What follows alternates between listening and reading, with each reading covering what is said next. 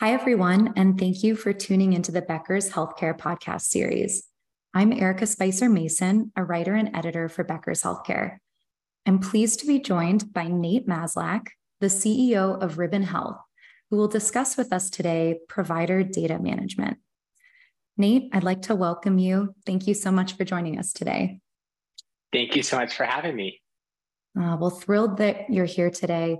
And just to get us started, for anyone who might not yet be familiar with you or Ribbon Health, would you mind just sharing a little bit more about yourself, your background, and also Ribbon Health too? Sure thing. So, my name is Nate Maslak. I'm one of the co founders of Ribbon, and I'm our CEO. And I've been building Ribbon along with our team for the last six years. Before that, I spent time with McKinsey and Company in their healthcare practice, primarily focused on pricing work and growth strategy for payers and hospital systems. And I also did a couple of stints uh, starting and scaling tech companies, one of which was acquired by Oracle in the data space outside of healthcare, actually seeing it in the advertising space.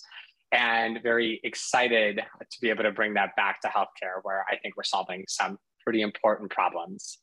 So I'm happy to dive into an overview of Ribbon, why we started it, anything that you think would be helpful. Yeah, it, it sounds like you're bringing so much excellent experience um, from McKinsey, the work that you've done in pricing and applying that to healthcare. Um, so maybe you can just say a little bit about um, how you're carrying that into Ribbon. I think that would be great context for our listeners. Definitely. So, context on Ribbon first. We are a provider data and provider data management company. We partner with health plans in particular to automate provider data workflows and to increase the quality and comprehensiveness of provider data. And we also work across provider organizations and hospital systems and digital health solutions because we think it's really important to sit at the center of, of all three of those because the end of the day, everybody in healthcare uh, suffers from the provider data problem. And I am particularly passionate about, about how that works with health plans as well. Yeah, absolutely. And I'm I'm glad that you kind of framed it that way. You know, this is provider data is an issue in the industry today. In fact, it's estimated, I believe, that about more than $2 billion are spent annually on maintaining provider databases, which is kind of an alarming rate or alarming figure. Um, yet these databases do remain a pain point for payers, as you mentioned. So I'm wondering if you can just say a little bit more about why this is the case and also what is it about managing provider data that's really challenging? Yeah, that $2 billion number is, is spot on in terms of just the direct cost of managing provider data. And if you think about the cost of inaccurate provider data and wrong provider data, that scales up really quickly to over 10x at $2 billion just because of the many problems that it creates. So, to me, the first thing that is so challenging about managing provider data is it's a really, really hard problem. And it's a really important problem Health plans rely on provider data to power critical business workflows, including their member portals, their find care tools, their call centers and care navigation offerings, and their network teams, their contracting teams, their credentialing teams. It's really the lifeblood of healthcare and health plan operations. And yet, provider information is fragmented, it's incomplete, it's outdated, it's highly inconsistent. And our health plan customers are inundated with messy provider data coming from many sources. If you think about a given health plan that has hundreds of thousands of providers in their networks, these provider rosters are coming to these plans in different formats, duplicate entries, they're missing fields, there's inaccurate information. And I have empathy for the provider here as well, because they're not focused on updated provider data. They're focused on providing care. But because this data is hard to maintain and because it's so volatile, just for an example, every year 30% of the provider data that we see churns. A lot of health plans then struggle with this because their current provider data management processes, they're time intensive, they're not scalable, and they're really doing their best and they're spending a lot of time and a lot of resources on it. But it's not getting us to the place that we need to get to as an industry and that's really why Ribbon's provider data management product exists. Yeah, thank you so much for outlining that. it sounds like a really complex problem. And as you said, it's a lot of money spent on something that's not getting better. And hospitals, health systems, payers, you know, organizations across the healthcare industry right now really can't afford that. So, um, yeah, it's interesting to, I'm excited to dive into some resources and solutions um, in this realm too. But before we get into that, I'm wondering, you know, if we can get dig a little bit deeper on what it looks like when these provider data problems arise. So, you know, how how does how do these issues affect payers and providers, but also patients? Yeah, maybe we can take a step back and I'll share what opened our eyes to the provider data problem because when we started Ribbon, we actually weren't starting a provider data company, or at least we didn't realize that we were. We were building a care navigation company and we built digital tools and we had ways to engage members so that when they were sick, we could help them figure out what to do. And we've seen a lot of great companies come up in the space and scale in the space. And we were one of those solutions. And we were actually really good at member engagement. We were really good at guiding people to getting to the right point of care. And then we would get these calls and complaints from members. And, and for a while, my cell phone number was literally the support lines. I would get these calls from people who were standing outside of what was supposed to be a doctor's office, but instead they were outside of a Bank of America saying, I thought that I was going to be able to get care for the first time in a few years. Why am I at a bank? We had people getting turned away at the doctor's office because they were out of network, even though they thought that they were in network we had people getting going to orthopedic surgeons who didn't actually perform the procedures that they thought that they needed and so they would get turned away as well. And those are just a few examples of the way that this was impacting real life patients real life human beings who would then have to go and find alternate ways to be able to access that care. So there's a really important human component. And when we saw that this was happening we started trying to solve the provider data problem for ourselves so that we could better provide a technology solution to our members. And we realized that the whole industry was struggling with the exact same thing. We would go to health plans and would say, health plans have this data. We can just pipe it into patients. And health plans told us they were struggling. We went to hospital systems and we said, can we pipe this into plans and to our members? And they said they were also struggling with this problem. And so to me, that's really how this problem materializes it costs a ton of money and it wastes a lot of money and wastes a lot of resources. It leads to subpar, if not completely imperfect, patient to provider matching. And it leads to health plans having to struggle to keep up, uh, trying to process all this information and understand what is right, what is wrong, all because we don't have a centralized source of truth and we don't yet in our industry have a default standard for automating this process. And that's what Ribbon is trying to solve. Yeah. And, you know, I want to say too, kudos to having your cell phone listed as a contact in the early days of Ribbon. I'm sure that came with its own set of challenges. Um, but yes, it, it really sounds like, you know, just something as simple as patients having the wrong information about where to go for an appointment or the care that they're about to receive. You know, that really that's a huge concern for healthcare organizations across the board right now in all of their efforts to improve patient satisfaction and ratings. Um, so definitely an issue that I think will speak to so many, so many folks out there. And so I'm wondering if you can also just give us your take, you know, as you're seeing these issues arise in provider data management, and you're also seeing healthcare organizations struggle with resources and workforce shortages. What are organizations doing to approach the issue of data management? And maybe you can say a little bit about the key strategies, tools, or resources that you recommend here and kind of what best practices in that realm looks like. What we see a lot of the time is the process starts somewhat manual. And then as organizations get more advanced, that process starts to become more and more automated to the point where hopefully, as we look out into the future, this is something that stops being a problem altogether. So when I think of folks that are probably in the earlier days of that digital transformation journey for provider data, they may literally be receiving provider rosters directly from doctors, sometimes individual doctors' offices um, that are coming in a bunch of different inboxes and places where they could get dropped off. Across very different formats. And then they're doing their best to be able to make sense of that, to process it. There are a lot of manual, there's a lot of manual work, and then that gets fed out to the other teams. As I think about increasing sophistication of how a health plan might actually start to process this, there are ways to be able to automate the provider roster processes flowing in and getting digitized automatically. The next piece that I think is really important for a sophisticated plan to drive this forward is to be able to process that information in a way that can enrich it. So some simple business rules are critical. Uh, if you see a phone number with 17 digits, that's a, that's a good uh, reason to reach back out to that provider and ask them to update that. But better yet, to already have a source of information to be able to say, that's not the right phone number for this provider, but we think this other one is, and to be able to quickly and manually approve that. Um, so it's a combination of having those insights, those enrichments, and the automation to be able to process that and then the last piece that I think is really important is to be able to maintain different sources of truth. So a network team within a health plan may think of what is quote unquote true for a given provider as different than the care navigation team or the credentialing team. And all of those different versions of truth could be right.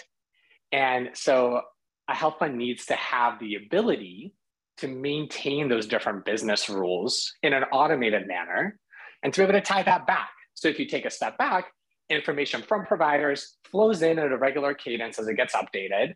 It gets processed automatically. Incorrect information gets flagged. It gets automatically cleaned. It gets automatically improved. And then it automatically flows out to the right teams.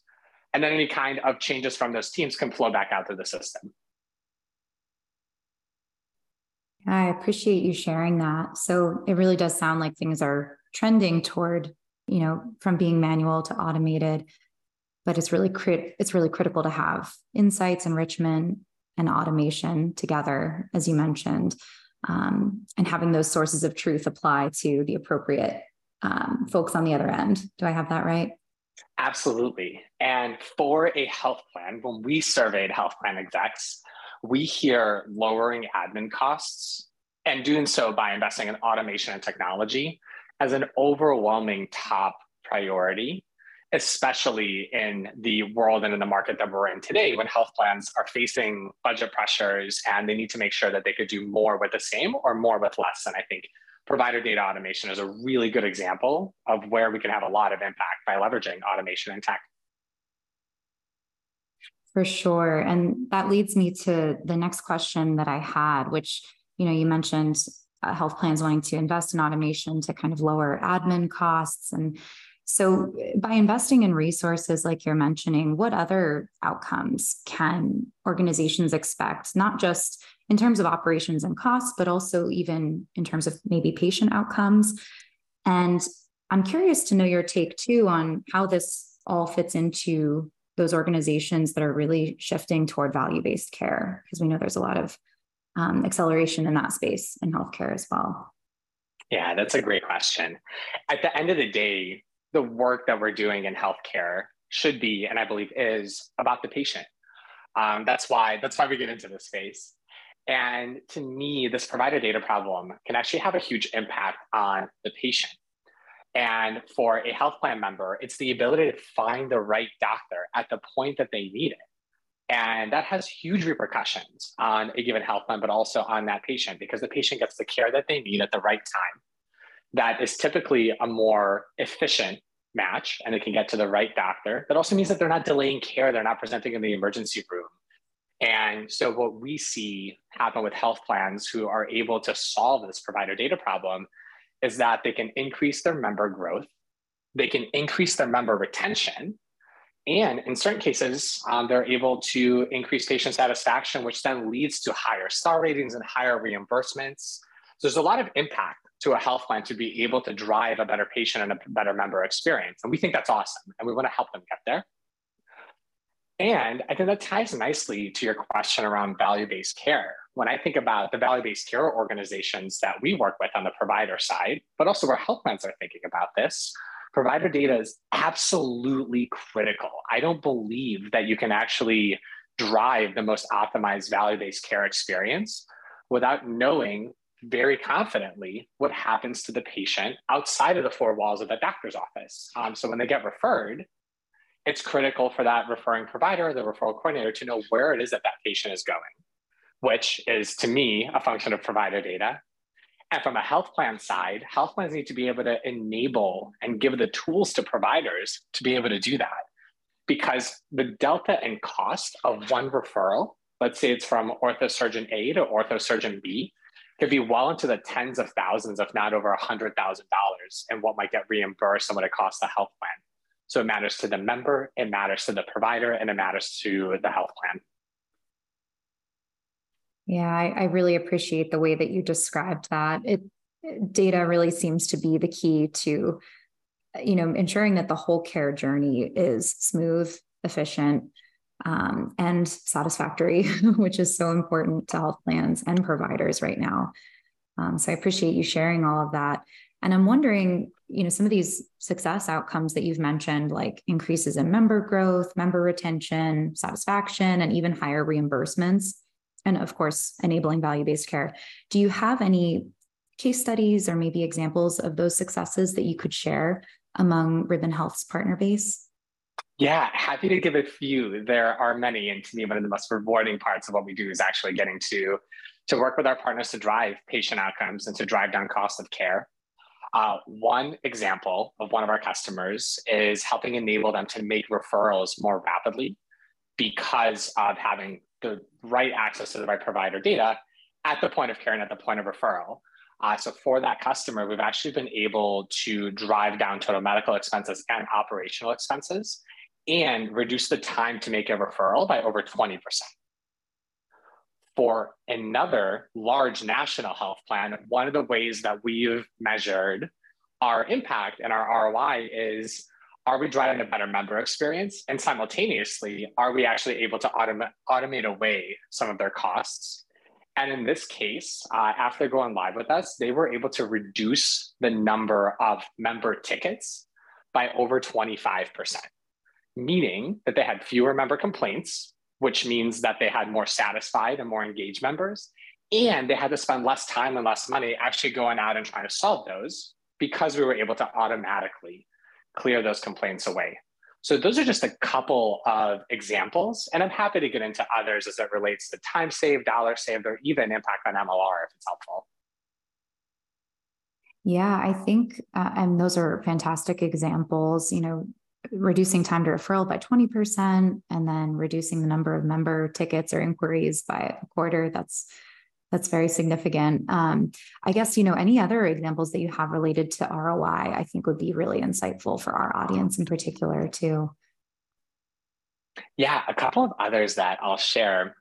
One is that when we worked with one large national plan to help them effectively manage and administer their provider data we were seeing them spend over 50,000 hours a year trying to manage this information. And we were able to cut that significantly for that plan.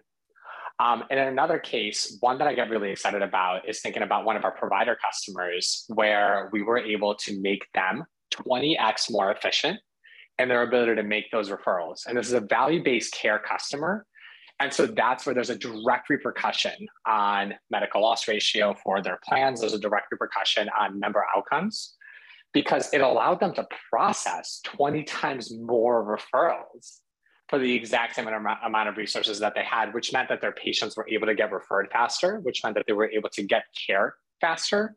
And especially for a population that has a lot of comorbidities, it's a lot sicker and also a lot more expensive, both for the provider and the plan that has really meaningful impact. And I think sometimes it's it's wild to me to think about how much impact on a human being and also on the bottom line of a health plan or a provider the ability to access the right information at the right time is. And that's something that I get really proud of and why we do what we do at Ribbon every single day. Oh, absolutely.